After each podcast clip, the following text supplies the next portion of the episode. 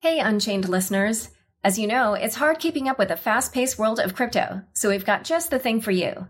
Subscribe to our free Unchained daily newsletter at unchainedcrypto.substack.com. You'll get the latest crypto news and original articles from our reporters, as well as summaries of other happenings and bullet points, plus our meme of the day, all curated and written by our amazing team. It's still your no hype resource for all things crypto, just in newsletter form. Sign up at unchainedcrypto.substack.com. Again, the URL is unchainedcrypto.substack.com.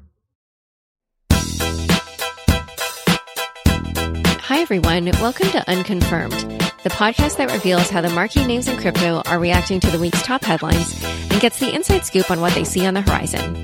I'm your host, Laura Shin. Smart contracts are on the rise, and that trend will only continue. Security has become an absolute necessity, and QuantStamp is the standard for smart contract security for the blockchain.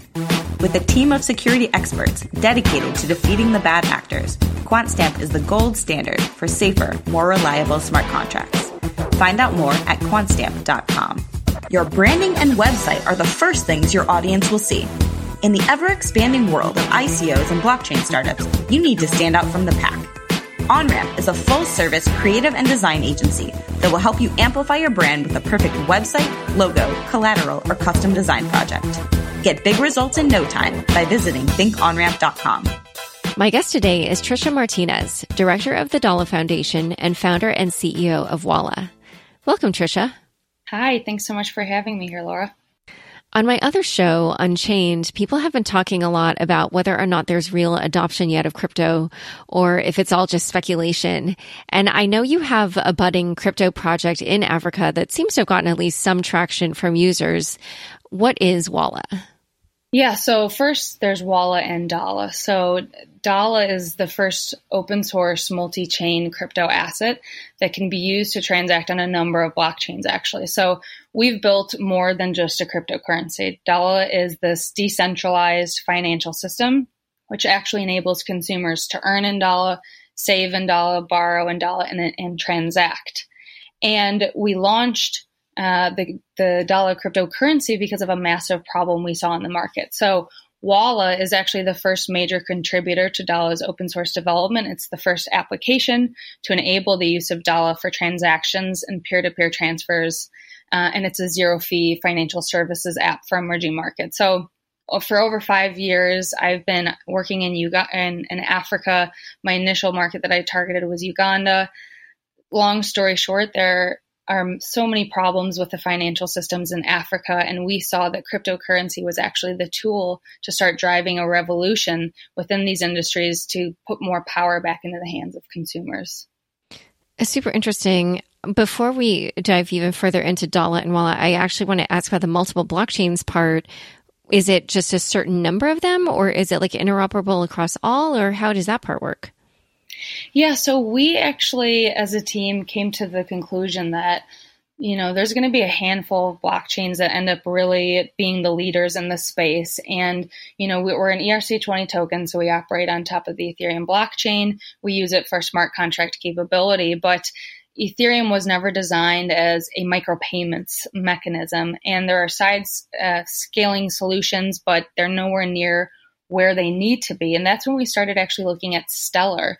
Um, it was designed for emerging markets. It's a, a payments blockchain solution. And we actually announced a few weeks ago our partnership with Stellar. So we'll be using them for payments. And, and we've decided that we actually can expand our, our strategy of multiple blockchains depending on the use case that we have. So not many companies are in the space are doing this yet, but we see this as a great opportunity to maximize on the best blockchains in the ecosystem. Smart. So to go back to Dala, how are people using it? You're saying that they're using it to save and transact. Like, why can't they just do that with Bitcoin or Ether? Yeah, so maybe it will help to provide some context around just emerging markets in general. So, so the the problem is is that emerging market finances are broken. The existing solutions were never designed for these consumers. So, in these markets, rather than a traditional savings and loans model that we have with banks, uh, these banks and mobile money operators actually run fee driven revenue models. So it disincentivizes consumers from participating in the system, which is why, for example, we still see 94% of transactions in Africa conducted in cash. So we saw this was, you know, the infrastructure, the payment rails, they're very poor, they're expensive, they won't they won't work for these consumers. So we started looking at Bitcoin and other cryptocurrencies, but we quickly discovered that they were actually probably worse than the existing services. So Bitcoin in itself, you know, it's it's takes too long to transact with and it's too expensive, even with the Lightning Network and other scaling solutions. The problem is is that the behavior that these consumers have is around micropayments. So on average, they're spending less than 80 cents US dollars to send money, to transact and purchase products. So the concept of Bitcoin is just too valuable and it's not really accessible to a lot of these consumers.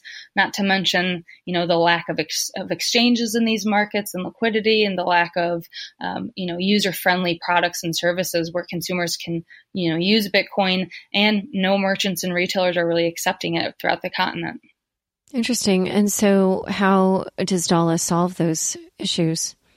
So that's when you know we we saw the opportunity to start designing a financial system that was actually meant to be designed for these consumers. And that's that's been the biggest problem. Like i said the emerging market finances are broken and and the opportunity is is massive. So we wanted to create a system that is borderless by nature is can enable instant near free or zero free transactions and is more than just a payment mechanism right? So we could, you know, support a medium of exchange, but it's more than that. We wanted consumers to be able to access credit, to to be able to borrow money uh, from people around the world in a more efficient way, to be able to earn a new currency in in more compelling ways. And so we're really building out this this network and this infrastructure so that so that consumers can start participating at a completely different level and that there's no more middlemen taking control of their money, their assets, or having significant influence in, in their financial lives.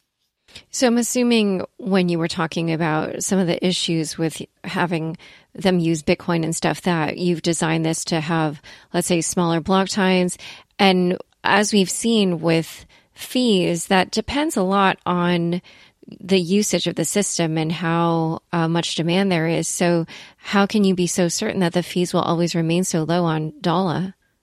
Well, so you know, when we issued Dala, Bitcoin, like the Lightning Network, Raiden Network with Ethereum, they were, you know, there were talks about it, but it still wasn't in development and it still wasn't there. So that's when we said, now is the time to design something for these consumers.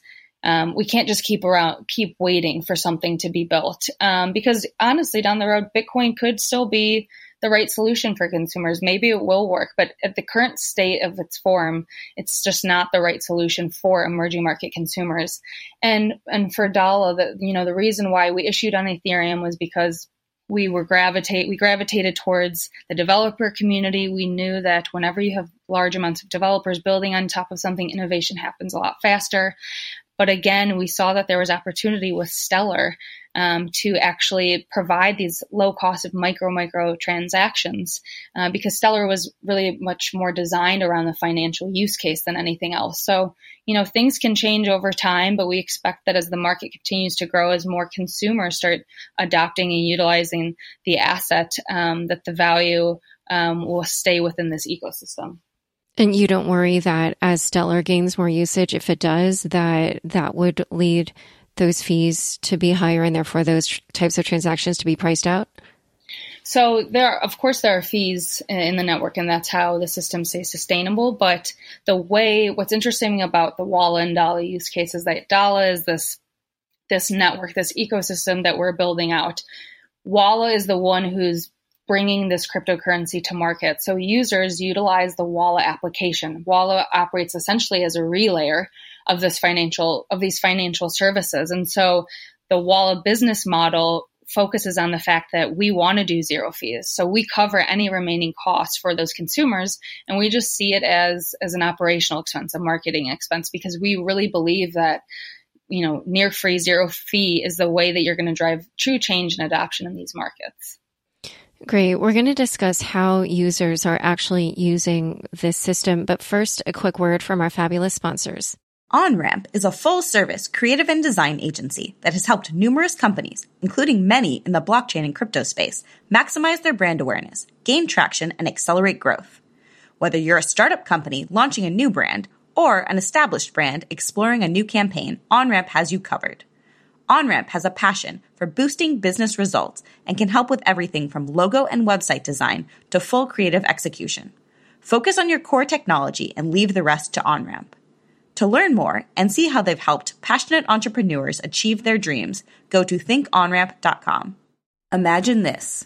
You dedicate countless hours of hard work to creating a smart contract only to be hacked in mere minutes. If you think that can't happen, think again. We hear that $10 billion has been raised through smart contracts, but over 300 million of that has already been compromised. Hackers are hungry for more, so security is not just critical to your success, it's an absolute necessity. And that is where QuantStamp, the standard for smart contract security, comes in. With a team of security audit experts dedicating to defeating the bad guys, the Quant stamp of approval is your solution for safer smart contracts. Find out how we can be the gold standard for security at quantstamp.com. I'm speaking with Tricia Martinez of Dala Foundation and Wala. So, walk me through what it looks like when a consumer is using the Wala app with the Dala network. Yes, great question. So, you know, I'll start out with kind of just giving some context about where we're at. So, a few months ago, we launched Wala and together in South Africa, Zimbabwe, and Uganda.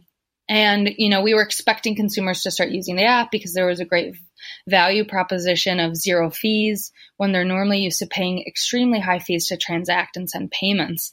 And in just a few months, we had incredible growth and what we see as true adoption. So over $100,000 wallets were created. We processed over $2.5 million transactions. And what users can do today is essentially they, you know, they download this Wala app. They have the ability to purchase Dala. So they now have a Dala wallet where Dala sits in. They can spend Dala on value added services in the apps. For example, mobile data for their phone, electricity for their house, satellite TV. And they can also send Dala peer to peer payments in country or cross border. And this all happens instantly and at no cost for them. And so when you said earlier that people were making payments of, for instance, 80 cents, what's an example of something they would be doing when they would be transacting in that amount? Yeah, so uh, today in the app, the, the average transaction size uh, in our app is 27 cents USD. And consumers' main um, behavior is purchasing airtime, so minutes for your mobile phone. Oh, that's interesting. So, does that mean that then you have mobile carriers that are accepting Dala cryptocurrency? Yes, to an extent. So we, like I said before, we've been working in Africa for nearly five years now. So we've spent a lot of time on the ground with consumers, building out partnerships with banks, financial service providers, telecom companies, you know, an array of different aggregators. What we do actually is we, we work with these aggregators who work with all these telecommunications companies. We offer those products and services in our app. Um, a user is paying in the app with the Dala cryptocurrency. And then on the back end, we give the option to these providers to settle in fiat or Dala. So if they want to accept the cryptocurrency, they can. If they would prefer to get Ugandan shillings, we will pay them in that as well. And I'm assuming most of them are are opting for shillings or Yes, you know, and we knew that, right? That's that's the first step towards building out the ecosystem to build trust with consumers and then to build trust with merchants and, and these different service providers. So, you know, for us, the, the value is, is that we can at least create this ecosystem where consumers are utilizing buying the cryptocurrency and using it to, to, to buy products and services. Um, you know, for the next step then just involves showing these merchants and service providers that there's true value in the network that we've created where they'll want to start accepting it as a form of, of payment. This is interesting. I just want to paint this picture. So it sounds to me like the consumers used to pay for mobile minutes and all these other things with cash. If you're saying 90% of transactions are done in cash, so that would mean, you know, going to some place in order to pay for these services. But now you're saying that they create what a mobile wallet, get some Dala, and then get the Wallet app, and then just begin paying on their phone. Is that kind of the transition that we're that your customers have gone through? Yes, and it's twofold. So today, consumers in most of these emerging markets have what's called mobile money. So telecommunications companies enable consumers on basic feature phones to purchase value added services like airtime and data and to send payments. And so what consumers will do is they'll either go to agents, so these mobile money agents who operate literally every corner of the street. You take cash to them, you say, I need to buy some mobile data, you give them the cash, they send you this essentially text message, and now you have it loaded onto your account. Um, there are other users, though, who also purchase it on their phone themselves.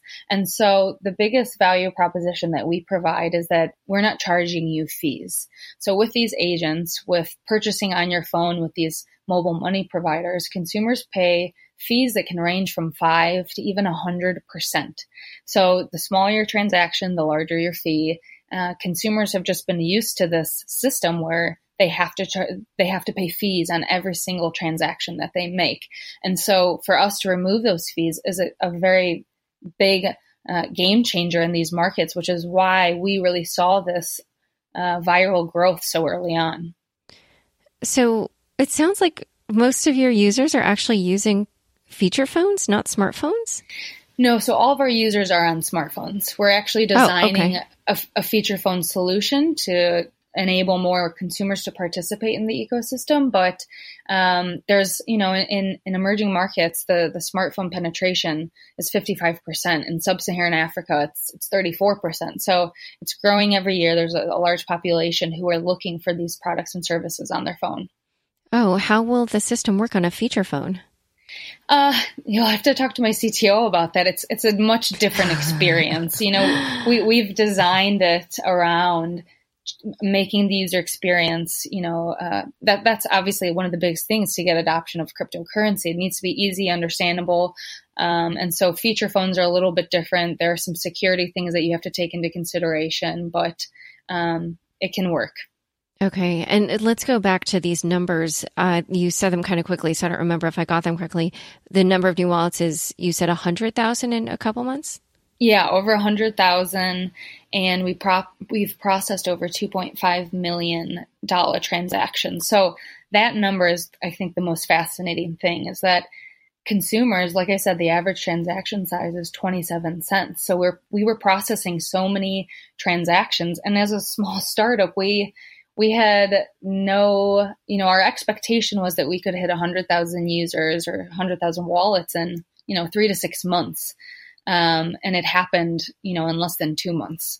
So that's, I think that's been the most eye opening thing to us. It, it re, re, really reiterates the massive opportunity in these markets and shows that consumers are ready to adopt these things and that they need alternative s- solutions. And how do you think word is getting around? Is it literally word of mouth? Or are you advertising or? It's so completely word of mouth. We we didn't spend a dollar on you know on the ground traditional marketing services, what ended up really happening for us was one, we designed an incentives model. So we wanted to implement a reward system that incentivized behaviors that we were looking for. So when you purchase cryptocurrency, we want to incentivize that behavior. When you transact, we want to incentivize that behavior. When we provide savings, we want to incentivize holding the cryptocurrency. So the, the cool thing is, is really we can design the system to reward consumers for those behaviors that actually enhance the overall Dala network um, and everyone's who, part, who is participating in it. And so you know, the growth really happened in large part because of the value proposition of zero fees, but also because consumers were getting rewarded to participate. And I'm sorry, you said Wala is the one that's incentivizing those behaviors? Yeah, so Dala provide the Dala Foundations has set aside uh, a set amount of tokens to provide rewards to the overall network. So that includes um, Wala as the first partner in this ecosystem and any other partners that we bring on to help incentivize growth in the overall network. And how do you plan to? Because it feels like right now maybe it's somewhat centralized. Unless are are there other companies that are building on Dala? So we're working with a number of other partners in the agricultural space and um, the solar energy space. So we're, you know, Wala is obviously the main use case today. But for us, the important thing is, right, Wala and Dala are totally separate entities. If there's a competitor to Wala that comes um, to the market that wants to use Dala, we want to make sure that that company can start transacting with Dala and get, providing it to their to their users. So for us, it's really about growing this ecosystem. Africa, it's a billion consumers, 54 countries where, you know, this continent's just the first step for us. We want to expand to Asia and Latin America. And so there's need for more and more players to come into the space to start utilizing this asset um, in order for the network to continue to grow. One last question before I move on to another topic. I uh, about numbers. I wanted to ask about the 100,000 wallets and 2.5 million transactions. How many transactions are individual users doing on average per month or week or whatever? So initially, we were seeing that um, consumers in the first few months, a lot of the users were transacting about three times a day. So that would include a, in, in transaction it can include a, earning a reward, purchasing cryptocurrency, purchasing products and services with that crypto, and sending peer-to-peer payments. So the the active level was really really high. Um, we just have to, like I said, we're continue to add more products and services so that we can keep expanding the network and add more and more value to these users. You talked about how you want to expand out to Asia and Latin America. So it sounds like you have a real focus on emerging markets, but I know a lot of entrepreneurs in this space tend to focus on North America because that's the biggest market, at least dollars wise. Why are you choosing to focus on emerging markets?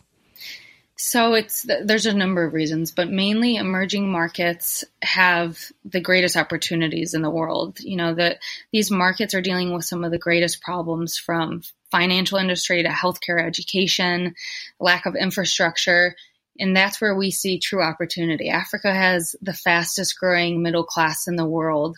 You know, spending is increasing, education, uh, jobs are being created. So we really see that where the problems are, where consumers are actively looking for alternative solutions. And we're true believers that crypto is going to start a financial revolution in Africa, and it will be the first continent to really adopt uh, this type of technology and start changing the way things operate. And you know, I'm I'm American. I I moved to Africa. Uh, you know, I've been working in their the continent for over five years.